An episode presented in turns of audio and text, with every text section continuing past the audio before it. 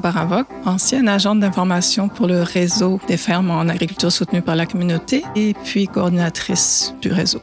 À l'été 1995, j'ai embarqué dans le premier groupe, qui était un peu le groupe expérimental avec la ferme Cadet-Roussel pour tester la formule agriculture soutenue par la communauté. Puis Jean et Madeleine Roussel, comme beaucoup de fermiers du réseau, mais probablement ils sont euh, des icônes par rapport à ça. C'était des gens d'une générosité incroyable, puis d'un sens de l'accueil et de la communauté, puis avec des valeurs euh, humanistes euh, formidables. Donc, euh, je crois qu'ils ont beaucoup participé à insuffler ça aussi à l'origine du réseau. Une grande intégrité dans la volonté d'avoir un mode de commercialisation qui était aussi communautaire, qui était aussi humain, qui était aussi un lien entre les gens et pas juste un lien économique mais un lien de communauté, un lien de solidarité, un lien de connaissance, un lien de partage. Ça, c'était très, très fort, ce côté-là au début. Ouais. on en a des légumes, des carottes puis des navois, des betteraves puis des poireaux. Ah oh oui, on en a des beaux choux, des patates puis des tomates, on en a des rouges Bonjour et bienvenue tout le monde. Ici Ghislain Jutra et vous êtes à l'écoute de Nos Racines, le balado du réseau des fermiers et fermières de famille, une réalisation de l'Odyssée bio de Gigi.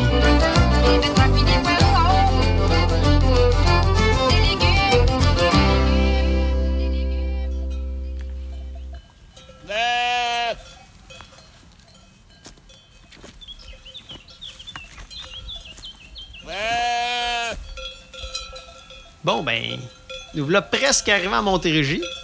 il a juste fallu faire un petit détour par les euh, Pyrénées. Mais là, vous allez me dire pourquoi aller aussi loin du Québec pour retracer l'histoire du réseau des fermières et des fermiers de famille? Ben, je vous avais promis que pour comprendre l'essence du RFF, on allait remonter jusqu'au bout de ces radicelles. Et rendu là, qu'est-ce qu'on y retrouve? Madeleine et Jean Roussel la ferme Cadet Roussel. Jean et Madeleine, ce sont deux immigrants d'origine française qui ont joué un rôle de premier plan dans la germination du réseau. C'est en quelque sorte un couple mythique qui constitue l'une des pierres angulaires du RFF. Ça vaut vraiment la peine de s'attarder au cheminement particulier de ces deux précurseurs et de s'imprégner de leur esprit pour bien comprendre une des sources de l'énergie rassembleuse qui se propage toujours dans le réseau, même quelques décennies plus tard. Alors, dans ce troisième épisode, on va explorer le parcours fascinant de Jean qui l'a mené à rencontrer Madeleine, puis, en équipe avec elle, à faire de Cadet la ferme fondatrice du RFF. Disons-le, c'est grâce à eux que la formule des paniers bio, locaux et solidaires a pu être testée en 95 par Hectare, organisme qui s'appelait ACID à ses débuts. À ce moment-là, même si euh, l'agriculture soutenue par la communauté, l'ASC, était pratiquée par une poignée de fermes au Québec, et ce depuis les années 80, ben, il n'y avait pas d'initiative structurée et collective pour promouvoir ce modèle émergent de mise en marché. il a fallu qu'une gang de jeunes adultes hyper motivés aille cogner à la porte de Madeleine et Jean pour tenter un projet pilote, lequel allait devenir le point de départ d'une grande aventure. Alors sans plus attendre, commençons par le début. Des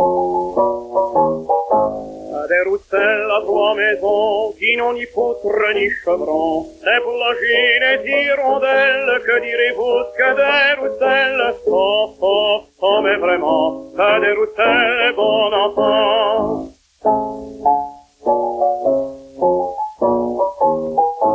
T'as des rousselles à trois beaux chats qui n'attrapent jamais les rats. Le troisième n'a pas de prunelle et monte au grenier sans chandelle. Oh, oh, Oh, mais vraiment, Cadet Roussel, bon enfant. Je suis Jean Roussel. Autrefois, j'étais sur la ferme Cadet Roussel, à Mont-Saint-Grégoire. J'ai pris ma retraite euh, dans les Pyrénées, euh, à Souex, un petit village dans les montagnes, où on fait encore de, un peu d'agriculture. Je suis, je suis né en 1943, pendant la guerre, près de Lille, dans le nord de la France, sur, sur une ferme en ville. Et point de vue euh, expérience agricole, on n'avait pas beaucoup d'expérience agricole ancestrale. C'était juste l'expérience moderne. Ça, ça manquait un petit peu. Donc, je suis pas un paysan. Mais bon, je suis devenu, euh, malgré moi. J'ai vécu à peu près 20 ans euh, sur cette ferme-là. Et euh, cette ferme-là, à un moment donné, mon père l'a vendue. On a émigré dans le, le centre de la France, dans le département de Lyon, pour euh, travailler sur une ferme beaucoup plus grande, qui était une grande ferme céréalière et de vaches laitières aussi, 150 hectares. Et sur ces 150 hectares, on est arrivé en 1962 et on a quitté en 68. En fait, on était locataire et elle a été mise en vente. Et puis, euh, pendant ces six années-là, on a fait trois années en chimie et trois années en bio. On était un peu des précurseurs parce qu'à l'époque, il n'y avait pas beaucoup de bio encore. On utilisait la méthode de mer bouchée. On mettait des algues marines qui étaient broyées, ça, s'appelle du zitotam. Et on, en mettait dans le compost, on en mettait sur les plantes aussi, en, poudrage sur les plantes.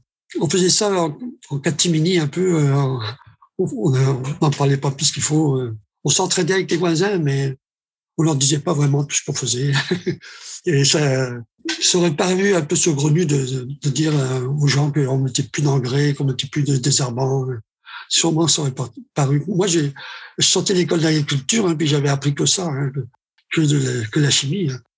Puis moi, à l'école aussi, euh, on m'appelait toujours Cadet et Roussel. On m'appelait pas Jean Roussel. C'était Cadet. Euh, même, on m'appelait deux Cadets en plus. Au lieu de dire Cadet, on m'appelait deux Cadets. Ça, c'était le nom de la désherbant. Et de là, comme en 68, je devais me choisir un, autre endroit pour travailler puis euh, m'installer, alors j'avais le choix de retourner dans le nord ou bien partir ailleurs. J'ai regardé pour voir euh, au Québec il y avait des possibilités parce que je voulais faire la culture des endives. Ça, il n'y avait pas d'endives au Québec, donc euh, ça m'a donné le goût d'aller là-bas. 68, c'était au mois de mai, j'ai pris le dernier avion. Hein. Après, il n'y avait plus d'avion quand je suis parti. Il y avait une révolte à Paris, hein, mais il y avait les chars d'assaut euh, autour de Paris, euh, il n'y avait plus d'essence, tout était bloqué, bloqué à Paris. Moi, j'ai pris le dernier avion. Après, on était un mois sans nouvelles. Et mes parents s'inquiétaient, d'ailleurs, euh, ils ne savaient pas où j'étais rendu. Au début, quand je suis arrivé au Québec, il n'y avait pas encore des quotas. Hein. Puis il n'y avait pas beaucoup de céréales. Au Québec, il y avait juste de l'avoine, je faisais très peu de blé, pas de maïs pas du tout de maïs hein, au Québec. Et là, euh, c'était que de la production laitière quasiment. Il y avait beaucoup, beaucoup de vaches, beaucoup de petites fermes. Puis euh, j'ai travaillé trois ans sur les, fermes pour voir vraiment euh, comment ça fonctionnait au Québec. Puis j'ai appris à faire le jardinage dans les terres noires. Hein. Mais c'était une culture vraiment basique. On faisait des radis, des oignons, des salades tout en chimie avec euh, un maximum de désherbants et de fongicides. Hein. D'ailleurs, moi, j'étais le, spécialiste quand je travaillais euh, dans les désherbages et tout ça. Hein. Je faisais tous les arrosages, tous les traitements, tout ça. Au bout des trois années, il a fallu que je m'installe. Autrement, je me dis, si j'achète pas un, bout de terrain, je ne vais jamais rien faire au Québec. Et le gouvernement m'a prêté 20 000 dollars. Et j'ai acheté une petite ferme abandonnée à Mont-Saint-Grégoire.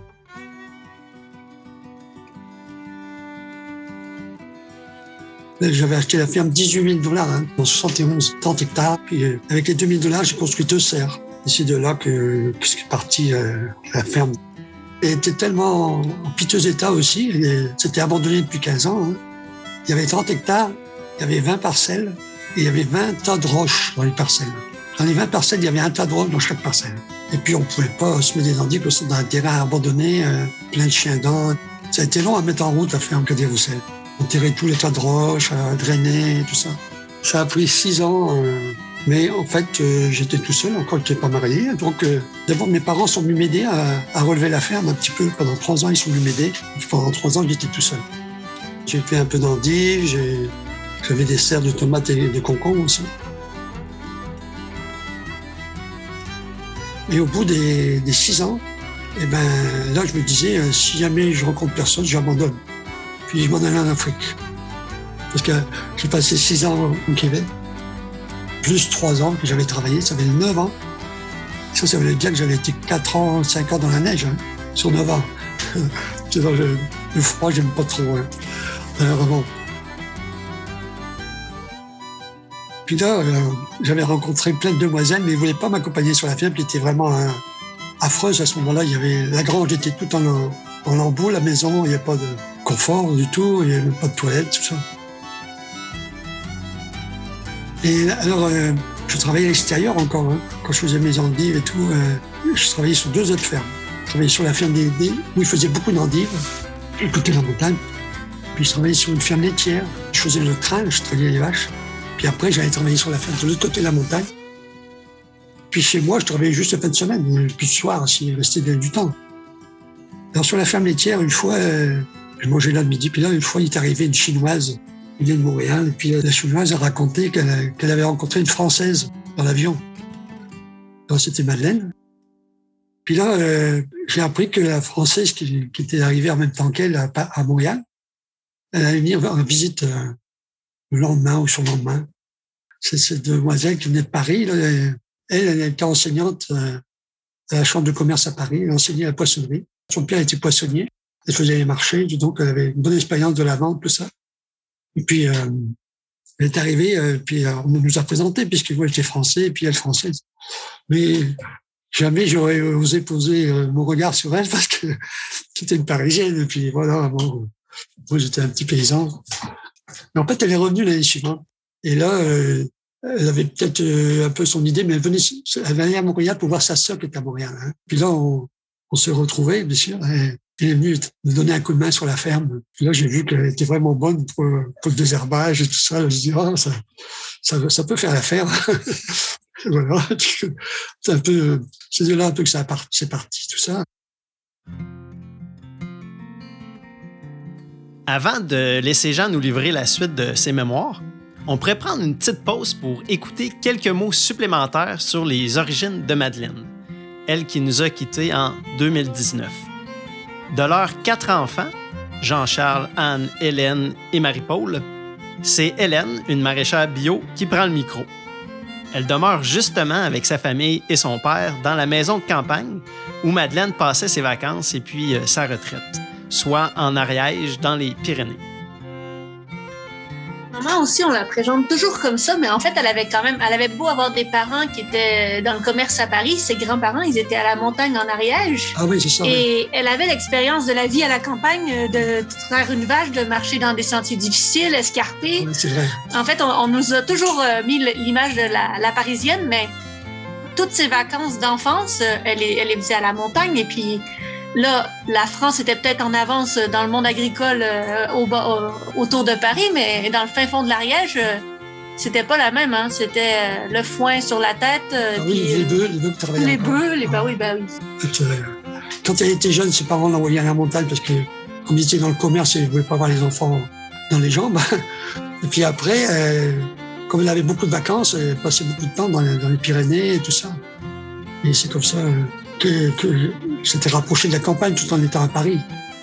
Puis à cette époque-là aussi, les gens, ils, avaient plus de contact avec la campagne que, que maintenant. Les gens de la ville avaient quand même encore beaucoup de contact avec la campagne puisqu'ils venaient de la campagne. Sa, mère euh, venait de la campagne. Est montée à Paris parce qu'il n'y avait plus de travail, il n'y avait plus, quoi vivre ici. Mais au moins, s'est pas montée à Paris. Personnellement, euh, j'ai rencontré Madeleine euh, brièvement lors de quelques grands rassemblements bien caractéristiques des festivités qu'elle organisait sur la ferme. Son entourage disait qu'elle était une personne accueillante, généreuse, méticuleuse, fonceuse, très cultivée, excellente cuisinière et très bonne vendeuse. Bref, Madeleine a été un vrai pilier pour sa famille, sa communauté et la ferme. Il paraîtrait même qu'elle disait souvent à la blague que son union avec Jean était un joyeux mélange des économies qu'elle avait réunies comme prof à Paris avec les dettes que Jean lui avait cumulées en s'établissant en agriculture au Québec. En guise d'hommage, laissons s'envoler vers elle cette douce mélodie tout en la saluant à travers les nuages.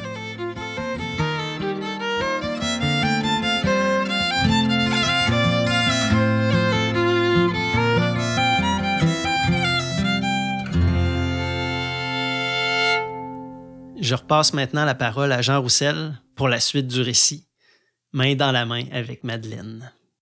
Et après, euh, en 77, euh, on s'est mariés, puis c'est là que, que la ferme a vraiment démarré. Puis là, on s'est installé. Mais alors, au, bout de, trois mois, même pas un mois, que je travaillais à l'extérieur et puis en même temps que je travaillais sur la ferme, Madeleine a dit ça marche pas, il faut, faut arrêter ça. Tu vois, on va travailler sur la ferme, puis on va récolter, on va manger ce qu'on récolte. C'est- J'ai pu travailler à l'extérieur, après, je suis toujours resté sur la ferme. J'ai jamais pu travailler à l'extérieur. Au début, ça s'appelait Andivry Jean Roussel. Puis bah, Jean Roussel n'était pas tout seul, donc il fallait trouver un, autre nom. Et Cadet Roussel, ça voulait t'accrocher quand même. Les gens ont bien rigolé. Mais Cadet Roussel, c'était un personnage euh, de l'époque de la Révolution. Et il s'habillait toujours avec euh, des costumes euh, spéciaux. Puis il parlait aussi, quand il parlait, il parlait un peu comme moi, là. C'était le jargon de, de l'époque, un genre de, de patois un peu hors du commun. Quoi. Puis, euh, il y avait la chanson avec. C'est pour ça que ce nom-là été connu.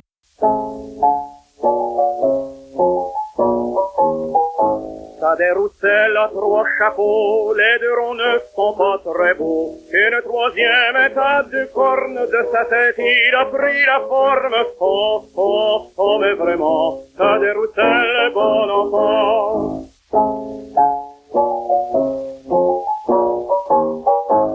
Cadet Roussel a trois deniers, c'est pour payer ses créanciers. Quand il a montré ses ressources, il les resserre dans sa bourse. Oh, oh, oh, mais vraiment, Cadet Roussel, bon enfant.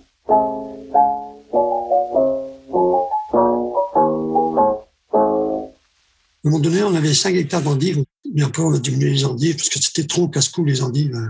Il y avait trop de problèmes. Et on s'est diversifié tout de suite après. Sur la ferme, à Mont-Saint-Grégoire, je faisais du sarrasin, je faisais du soja, je faisais toutes sortes de cultures, hein. le seigle, le blé, l'avoine, même euh, le chanvre. On a fait tout ça. Et avec la diversification, ça allait beaucoup mieux. Mais 70 hectares, presque 50 hectares en céréales et 5-6 euh, hectares en légumes. Euh, et ça marchait assez bien parce que mon épouse était très bonne vendeuse. Alors, euh, on vendait tous nos produits en direct à Montréal, euh, soit dans les magasins, les restaurants, les petits groupes de consommateurs qui étaient regroupés dans des ambassades, dans des garages, dans des écoles. On vendait vraiment tout bien nos légumes, mais le problème, c'est que on avait quand même euh, un peu de, de difficulté à avoir une stabilité dans nos rentrées d'argent parce que comme on avait de la main d'œuvre, on avait cinq six personnes d'employés quand même, et on avait une grosse marge de crédit à chaque année au, début de l'année, puis on la remboursait à la fin de l'année. Puis ça, ça, ça, se faisait, mais on a eu deux années difficiles. On a dû ré, réhypothéquer la ferme parce qu'en fait la ferme était, elle n'a jamais été à moi la ferme, je l'ai toujours hypothéquée.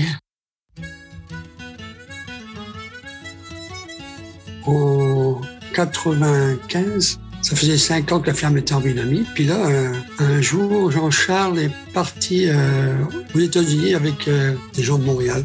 Il avait été à des conférences, je crois que c'est biodynamique, et il parlait des paniers là-bas beaucoup, du système des paniers et des consommateurs qui étaient impliqués dans les fermes. Quand il est rentré aux États-Unis, Jean-Charles m'a dit ta ferme, elle n'est pas biodynamique. Ah bon? J'ai dit, euh, pourquoi? Ben, Parce que les consommateurs sont pas impliqués dans ta ferme. Ah bon? Alors je dis, bah oui, je sais, mais tu crois que c'est facile, toi, d'aller chercher du monde et d'impliquer dans la ferme, là.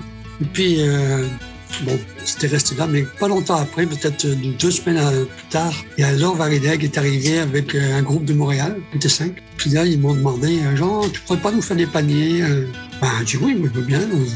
Puis je savais le système, je connaissais le système de panier parce que j'en avais entendu parler à la Généreuse, une des premières femmes biodynamiques qui ont commencé en 90 en même temps que nous. Et puis euh, on allait souvent des rencontres d'été et d'automne euh, chez eux. Et j'avais entendu parler qu'ils faisaient des paniers, mais pas plus que ça. Je sais pas vraiment euh, qu'est-ce qui en était.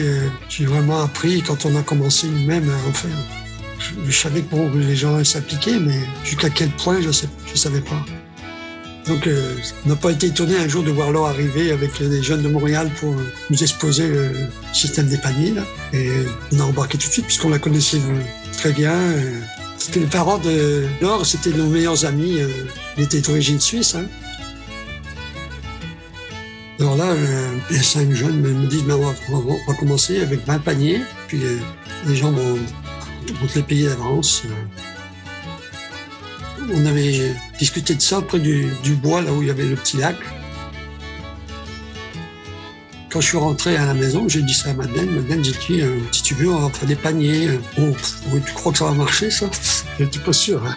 Puis finalement, bon, ça, on a tout de suite euh, voulu embarquer parce que c'était quand même une possibilité euh, intéressante pour nous de, voir une mise en marché différente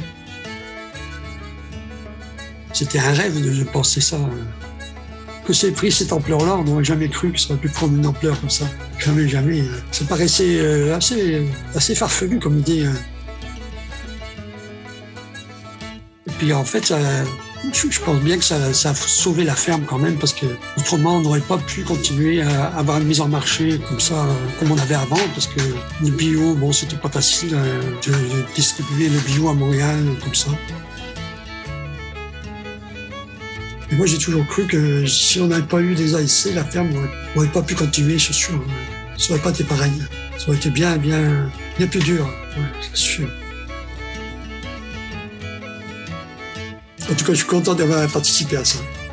Vraiment, c'est vraiment un, plaisir de mon existence.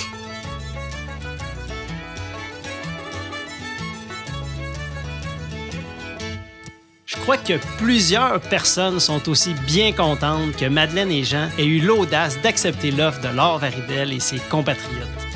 Aujourd'hui, avec quelques 500 paniers livrés été comme hiver, c'est vrai que les choses ont pris de l'ampleur à la ferme Cadet-Roussel.